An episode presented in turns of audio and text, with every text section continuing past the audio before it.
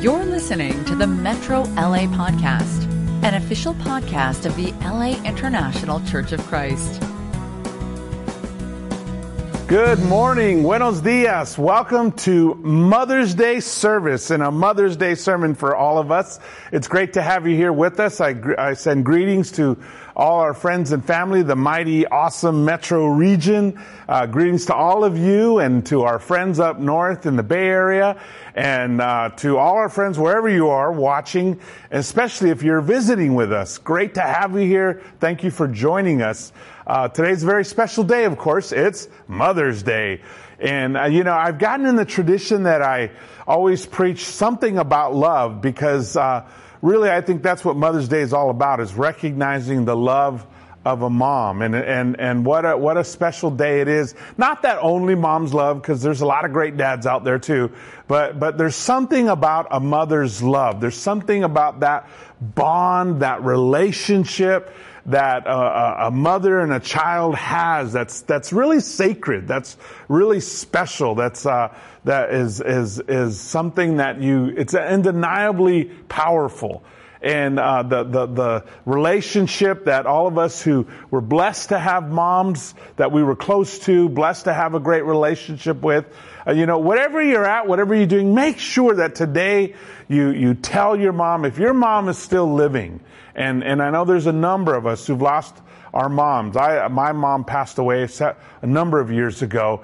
It's, it's a little bittersweet. You know, you, you, you feel the pain of having lost your mom and your mother not being here. And there's something that changes deep inside. But there's a lot of great mothers around us. So if, if you don't have a mom to, to talk to, find one and encourage her and let her know and express your appreciation and love to her. All of us, take the time today to send some texts make some phone calls or just say happy Mother's Day. There's nothing like it. There's nothing like that connection that we have, that special bond. And I think there's some very powerful reasons for that. There's some very uh, important reasons to recognize and to understand. This is one of my favorite pictures. Um, I think I show this picture every year because to me it's like the ultimate representation, representation of a mother's love. Here this young mom is carrying her son on her shoulders across a river to protect him. He's going off to school. And that's just kind of the epitome of Mother's Day to me is the many sacrifices and the devotion and the commitment of a mom to her children and how much she sacrifices herself.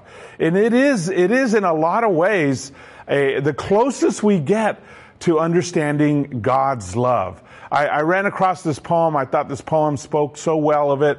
It says, A mother's love is something that no one can explain. It is made of deep devotion and of sacrifice and pain. It is endless and unselfish and enduring come what may for nothing can destroy it or take the love away. It is patient and forgiving when all others are forsaking, and it never fails or falters, even though the heart is breaking. It believes beyond believing when the world around condemns, and it glows with all the beauty of the rarest, of the rarest beyond defining. It defies all explanation, and it still remains a secret like the mysteries of creation, of any splendid miracle, man cannot understand, and another wondrous evidence of God tenders his tender guiding hand. I mean, that's a mom's love. It's unique in the universe. It's special. It's a very spiritual thing because it creates a bond. It gives life. It is very life giving. It empowers.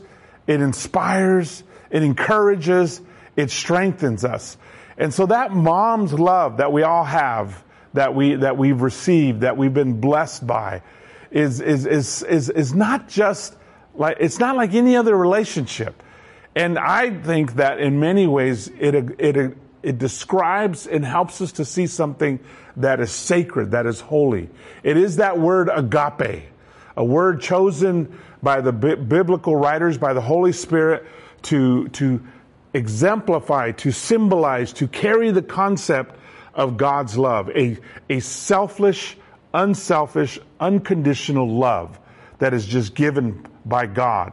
The Hebrew word below it, ahava or hava, is, is the same word. It's a, it's a word that comes from a deep devotion and commitment, a bond between two individuals. It is the love that, that exists between the Father, the Son, and the Holy Spirit that makes them one, that bonds them together. It is the love that a husband and a wife are called to. It is the love that we experience prayerfully in our relationships, in our friendships, in our families. It is the love. And so oftentimes we're just striving to touch a hold of this. We're, we're like the woman trying to touch Jesus' cloak. We're, we're trying to get close to this. We're trying to grow in our love. And it's a sacred thing. It's a spiritual thing. Love is incredibly powerful. You know, I love talking about the power of love and how it changes people and, and how it gives courage and how it inspires and, and how it changes all of us. And, and there are many, many, many stories about that. You know, there's, there's a, there's a concept, Rav Chesed. Rav Chesed is that special love that God has for us. It's a sacred love. It's a holy love. And I think that in a lot of ways, mothers, mothers exemplify that. And, and they, they portray that for us. And many, you know, they, and that love is, is what makes the universe work. That love is what keeps everything together. It's why God made the universe beautiful. And He gave us all this space to live and to expand and to grow. And He made the creation gorgeous for us. He did it because He loves us, because He cares about us. It's what keeps everything together. How it's down to the, to the atomic level where what an atom holds together. And, and, and I know that this may sound, you know, really metaphysical or something, but that is the importance of love. That is the power of love. It's what, it's, it's what holds everything together, even the atoms, God's love. We know the classic scriptures in Corinthians, the 1 Corinthians 13. The whole chapter really gives out such an incredible thesis of love and what love is all about. You know, and keep in mind that, that the Corinthians was written because there were a lot of issues in the church and there were a lot of problems and, and there was division and there was strife and there was conflict and there was disagreement about a number of things. And so Paul talks a lot about love and he explains about love because it's very easy for people to, to get misguided and miss the point of all this and not realize they get so focused on obeying rules or what is right or how our things should be and miss the very point of everything, which is love. Jesus said, I've not come to abolish the law, but to fulfill it. And he fulfilled it by loving us. He didn't fulfill it by making everything set right.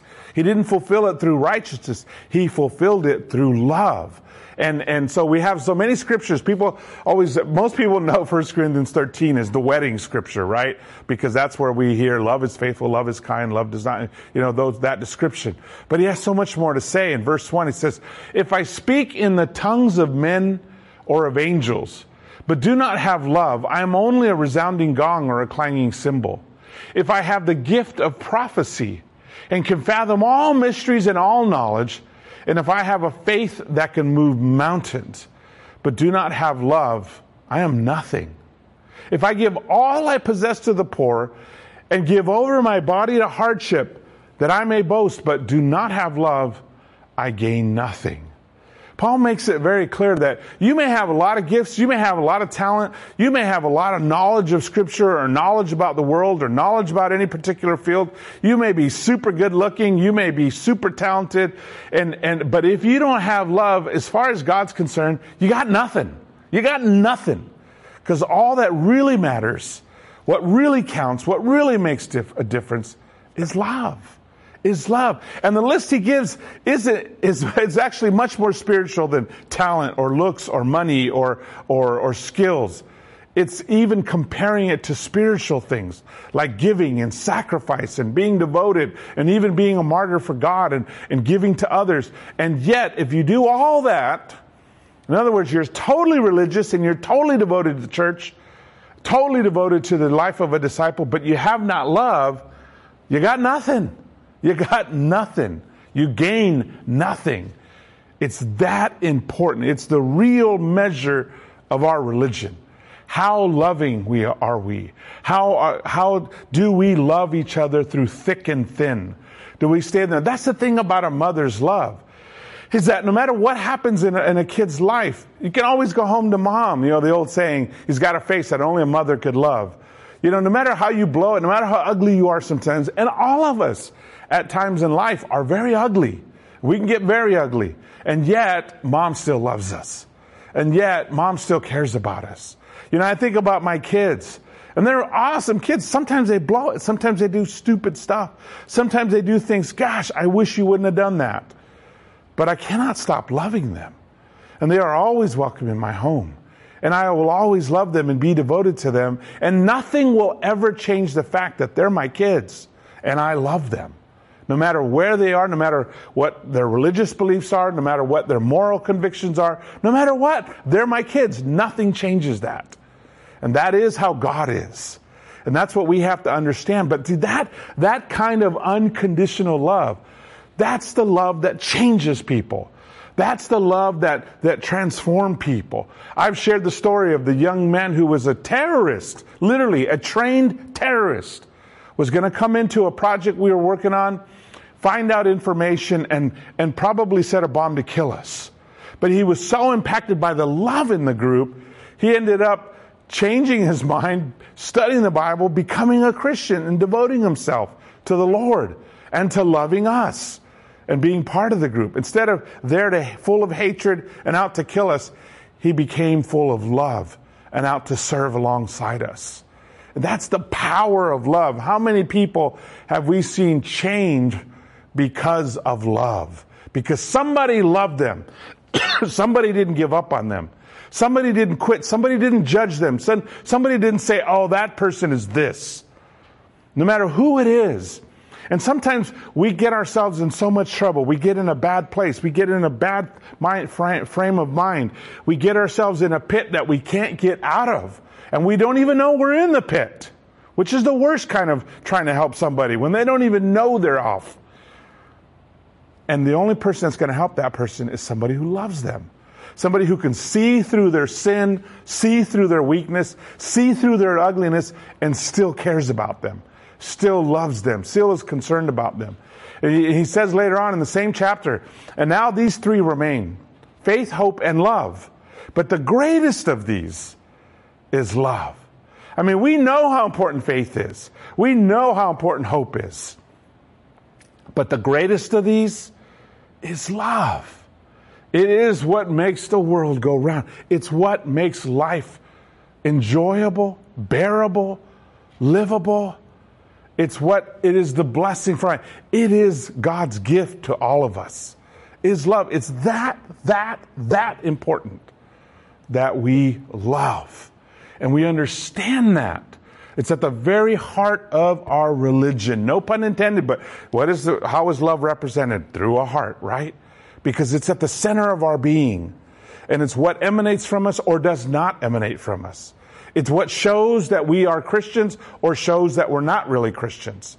It's what will, excuse me, be a light to the world and cause us to be a light to the world or cause us to be overcome by darkness. It's what will overcome the divisions and the challenges we face or the lack of it will allow us to be overcome by them.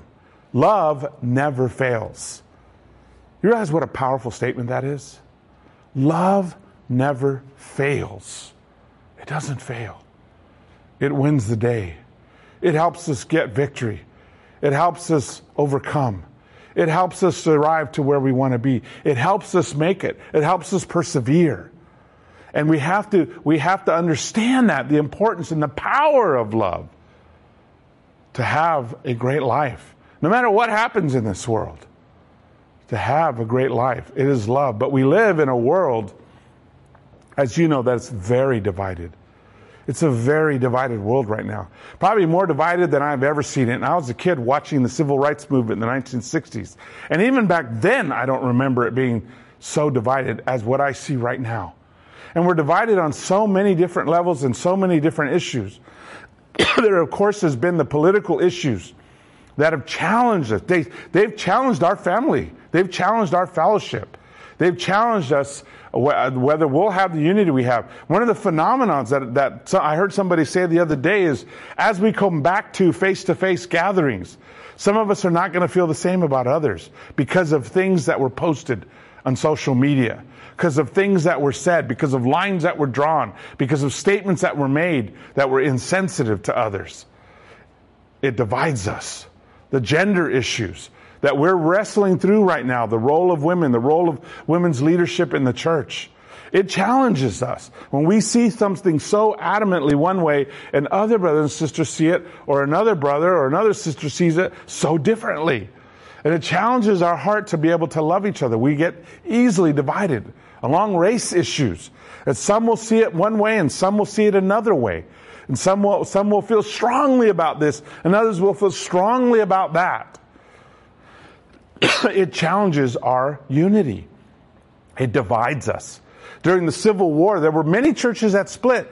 And suddenly you had, instead of just a Baptist church, you had a Southern Baptist church, a Southern Methodist church, a Southern Evangelical church. Why? Because they were divided on the race issues. We're divided around economic issues. What is right? To be conservative, to be progressive, to be this, to be that. And we can get all worked up about these things and allow the world to divide us. And it's not even just the worldly things, even the religious issues of how we look at the Bible and how we interpret scripture and how we see things. We're being challenged to love each other and be unified despite the fact that we're becoming aware we think differently, even about scriptures, even about how we interpret things. That there's going to be some variance, there's going to be some difference. But can we remain united or we will or will we allow that to, to separate us, to divide us? We're divided along health issues, how we see the pandemic, how we see mask wearing, how we see the, the vaccines. Those things can divide us. One person sees wearing a mask as being respectful and thoughtful of others. Another person sees wearing a mask as being oppressive and stealing my freedom and unnecessary. And, and, and can we still love each other through this? Can we still care and love one another through these issues, these many issues? And you know, Satan is having a heyday right now. You know, there's a war of ideas out there, of philosophies of how the world should be, how the church should be. All of a sudden, it's like everybody's opinions are on steroids. Views and opinions and understandings and convictions. There are people that are leaving the church, that have left the church because of a political view or because they don't agree with this issue or that issue in the church, or because the majority of the brothers feel this. In other words, their life and their action is being dictated by worldly understandings and worldly views and worldly opinions and worldly convictions. And the question of what is true and what is fake. And we're not all landing in the same place. We're not all landing in the same place. And Satan is having a heyday. Revelation 12:10 says the accuser of our brothers and sisters who accuses them before our God day and night. He's always trying to make us feel bad. And he's always accusing us or he's accusing the others. That brother is this. That sister is this. That brother is insensitive. That sister doesn't care. This brother and we, we it's so easy to do that and that's what the world does. And it's so easy to slip into the same thing and think like the world does. In John 8, he says, you, Jesus was speaking to the Pharisees, and he says, you belong to your father, the devil, and you want to carry out your father's desires. What does the father, what, what does the, excuse me, the devil's, the, you want to carry out your father's desires. He was, I'm sorry, that was a, ha, that's a, that's a pace that didn't, went wrong. Okay, so he says, your father, your father's desires, which he's talking about the devil, right? Not God. He says, he was a murderer from the beginning, not holding to the truth, for there is no truth in him. When he lies, he speaks his native language, for he is a liar and the father of lies. Satan is constantly spinning and weaving. And I know that we generally, we don't talk a lot about Satan. We don't give him a lot of airtime because that's not who we're focused on. And that's not who we're trying to learn from, right? But we are called to be aware of him. We are called to be aware of him.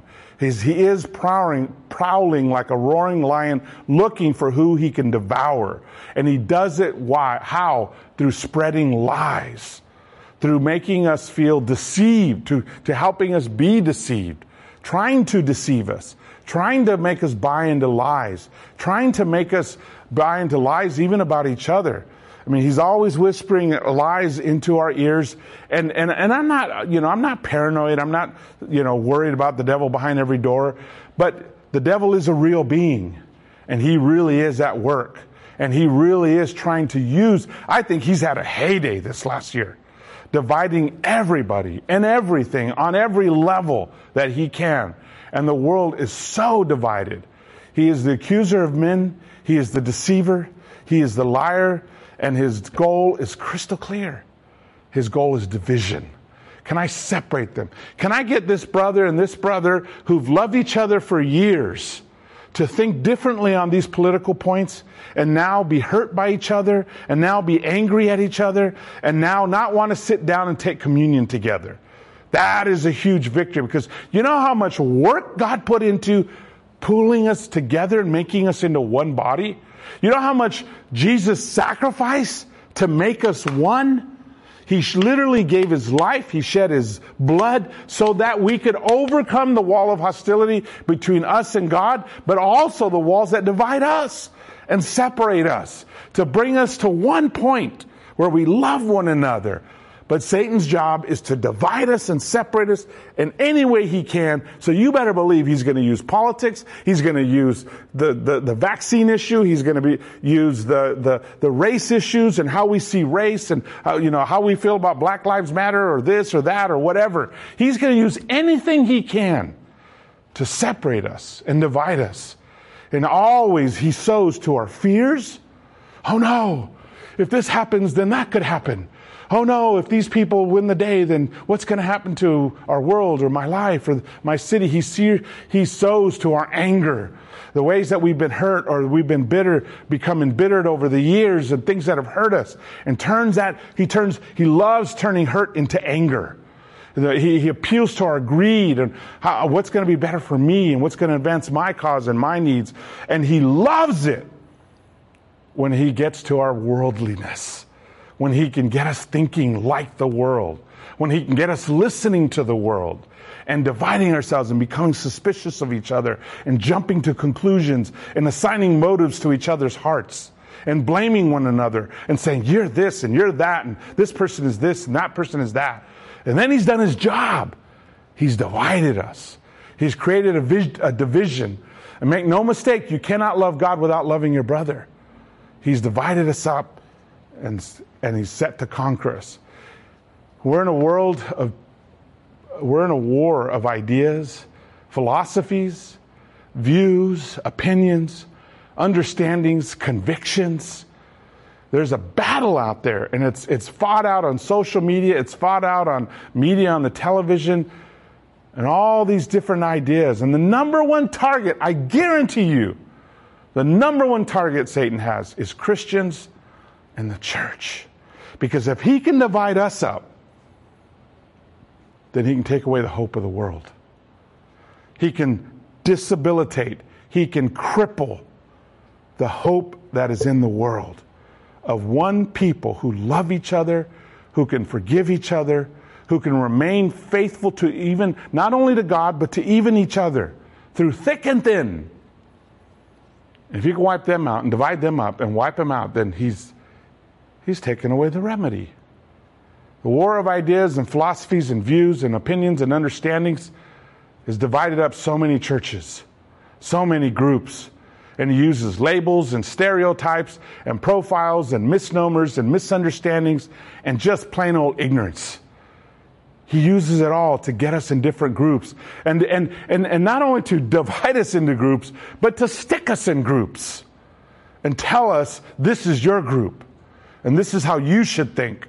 And we have to be able to see through that and understand no, my group is the church. My group is the kingdom of God. My group is my brothers and sisters, my family, the family of God. As Jesus said, whoever does the will of my Father is my mother, my brother, my sisters. Not this group or that group or those people or these people, but God's family he uses and he goes after particularly the spiritually weak. See, because if we're not filled by the Spirit, if we're not spending time with God, if we're not letting our lives be directed by the Scriptures and by the Word of God, then we're easy targets to become just like the world, to become just like everyone else, have the same thoughts, and, and we get all worked up and emotional and upset and angry and, and just like the world. And we're no different than the world. He uses the spiritually ignorant who don't know the Scriptures, who don't know what God says about these things, who don't know what God's heart is about this. And of course, he uses the worldliness. Worldliness. He uses that against us. If he can sow to our worldly nature, boy, you better believe he's going to do it. And he gets us to be prejudiced. He gets us to be dogmatic. He gets us to be extreme. He uses that spiritual weakness, that spiritual ignorance, the, the worldliness of our lives, and he fills us with the wrong kind of zeal and the wrong kind of passion and the wrong kind of devotion. People who are terrorists, who load themselves up with bombs and go and blow up the church, don't you realize they want, they think they're doing something great for God. The last thing they say, Allah Akbar, and they blow themselves up is God is great. How ridiculous. That is so opposite of what God wants. And yet we can fall in the same thing, into the same thing where we become our own terrorists, where we're tearing ourselves apart, doing the work of Satan by judging each other, by labeling each other, by accusing each other, instead of rising above it in the spirit and the understanding and the conviction of Jesus, who loved everybody Pharisees, tax collectors, prostitutes, the rich, the poor. He loved everybody. Those that were pro Rome, those that were anti Rome. In his own group, he had, he had Matthew the tax collector, a sellout to the Roman Empire, a traitor to his people. And he had Simon the Zealot, who was literally a Jewish terrorist, trying to kill Romans and trying to kill any Jew who was complicit with the Romans. And yet he had them in the same group. And he loved them both. And nobody else could understand that. The Pharisees certainly couldn't understand that because they were so busy judging and saying, this is not right, and that can't happen, and this is, I think this, and they were so caught up in their own views of things. They were exactly what Jesus said, though ever hearing they failed to understand, though ever seeing they failed to perceive. Never perceiving. And they missed it. And he said, Many will come from the east and west and sit at the table of the kingdom of God, but the subjects will be thrown out. The very people that were reached out to, that had years with the Lord, will be thrown out. Why? Because they're so caught up in their own thinking and their own views of things instead of sowing to God and His Spirit. It makes us, Satan makes us to judge and stereotype and assign motives and condemn one another. He pushes us towards extremism I can't put up with that brother. I can't put up with that sister. I can't put up with those people thinking that or this group doing that or, or this person doing that. We don't think that way about our children. Why? Because we love them. And even when we recognize they're in the wrong, we still don't write them off. Even when they do stupid things, even when they do things we believe are absolutely wrong, we just keep loving them. And that's the right thing. Because that's how God is. And that's how He cares. This misplaced zeal, this misplaced passion, these misplaced convictions about worldly things, it's what caused Christians to persecute Christians. Thousands of Catholics were put to death by Protestant groups. Thousands of of Protestants were put to death by Catholic groups for hundreds of years.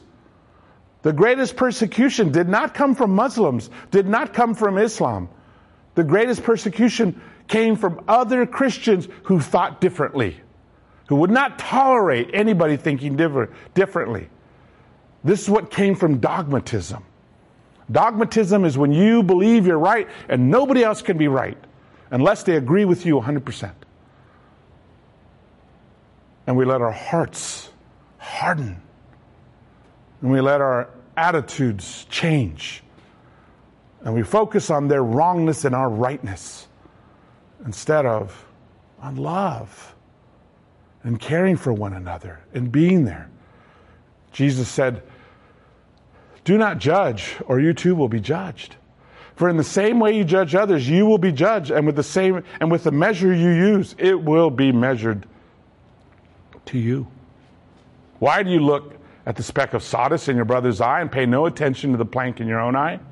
How can you say to your brother, Let me take the speck out of your eye, when all the time there is a plank in your own eye? You hypocrite.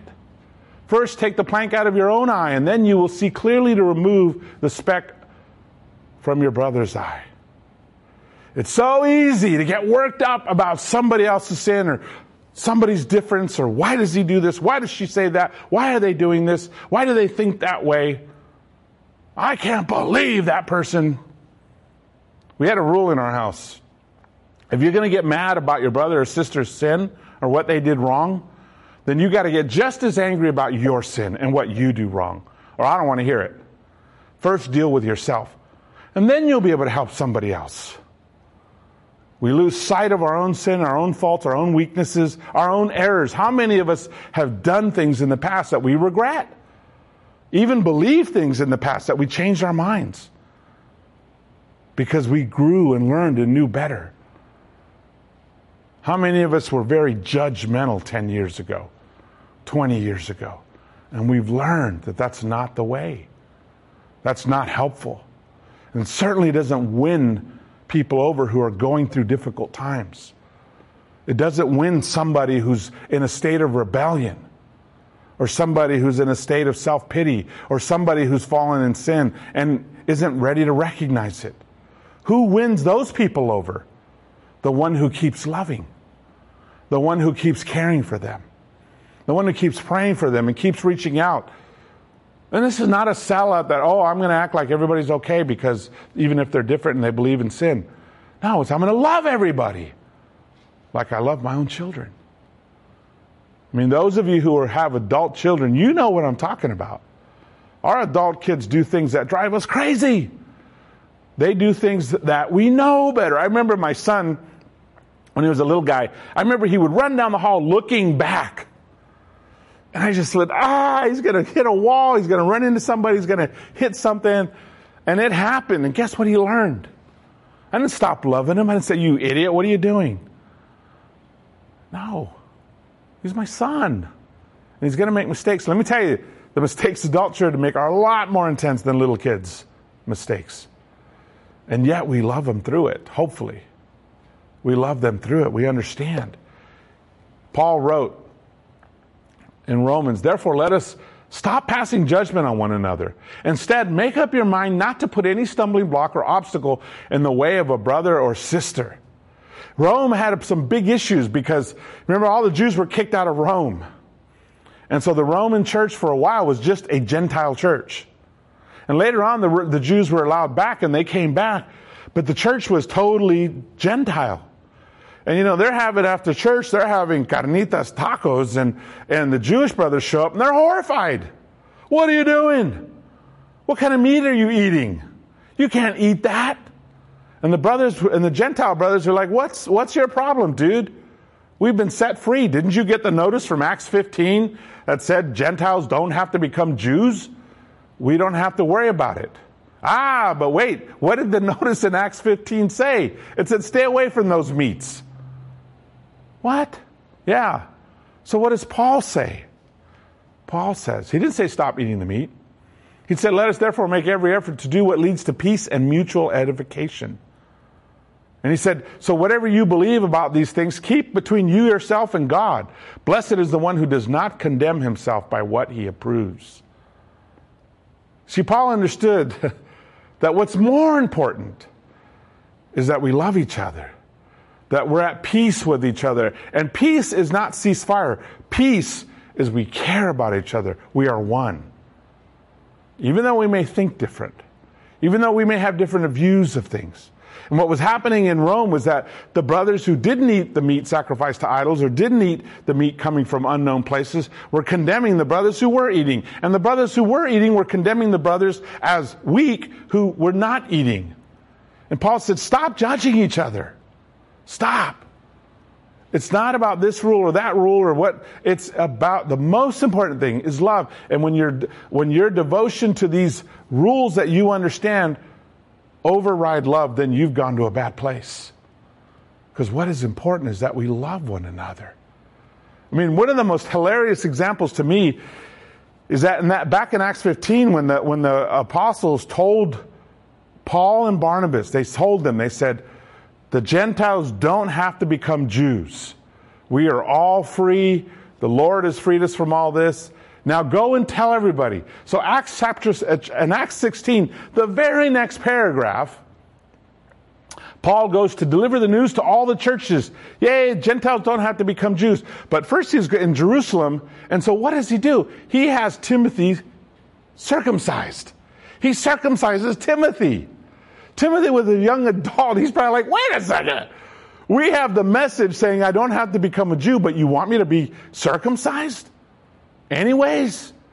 Yeah, why? Because it's what's best. It's what leads to peace and mutual edification. So I can set my personal rights and liberties aside for what is best for the body, even if I don't agree with it. Because I want the body to be a loving group of people. I can override my personal preferences. And be careful what we call personal convictions. Be careful what we choose as right and everything else is wrong. And this is what is challenging the whole world right now, but even Christians right now, especially in social media. It's a war being fought out. And the victim, like any civil war, are both sides. Both sides. And the first to fall are the spiritually weak, who and the spiritually ignorant, and the subtly worldly, because they get so caught up in these things, and the latest gossip, and the latest teaching, and the latest view, and the latest argument. And Paul, with the very message saying that Jews don't need to become Gentiles don't need to become Jews, turns around and circumcises Timothy. Why? Well, because it's better. Because the Jews aren't going to even let you in the front door if they don't if they think you haven't been circumcised. So do it so we can get in. And he did it. And he says basically the same thing in Romans 14. Let us therefore make every effort to do what leads to peace and mutual edification. Jesus paid taxes for what reason? He said so we can do what's right before others. So we can do what we need to do and not block the gospel, not slow down the kingdom of God do whatever's best. So, whatever you believe about these things, political things, social things, keep between yourself and God. And that doesn't mean you can't fight for justice. Justice is what God's will is. But what it does mean is we can't just condemn each other because we have different views. Blessed is the one who does not condemn himself by what he approves. So be careful what you approve. Jesus said, Blessed are the peacemakers they will be called the sons and daughters of God. You realize how awesome that is?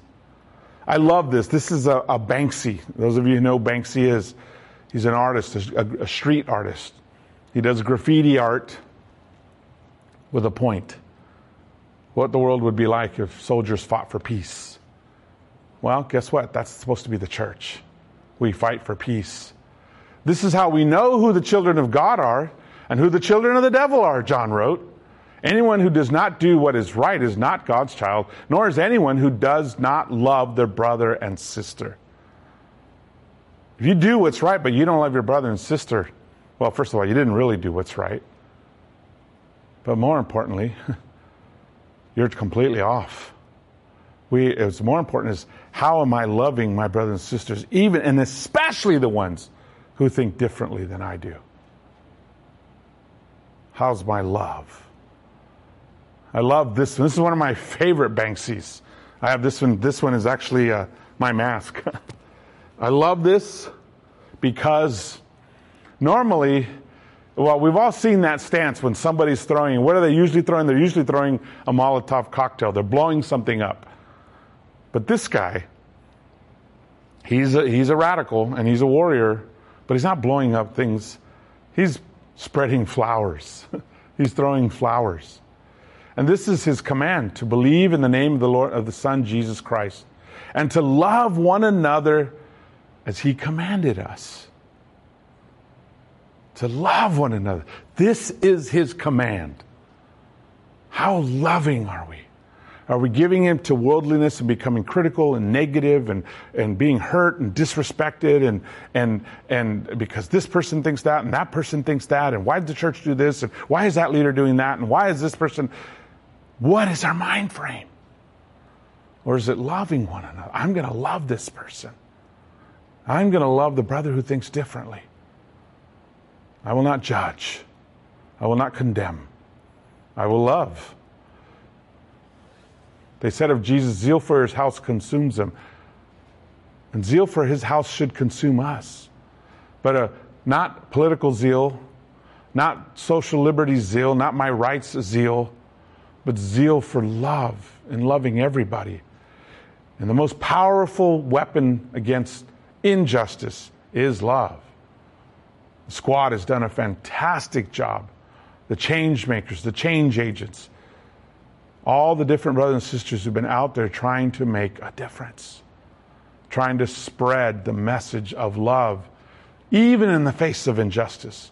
Warriors for the Lord. They're just like that painting, throwing flowers instead of Molotov cocktails. Above all, above all, above what?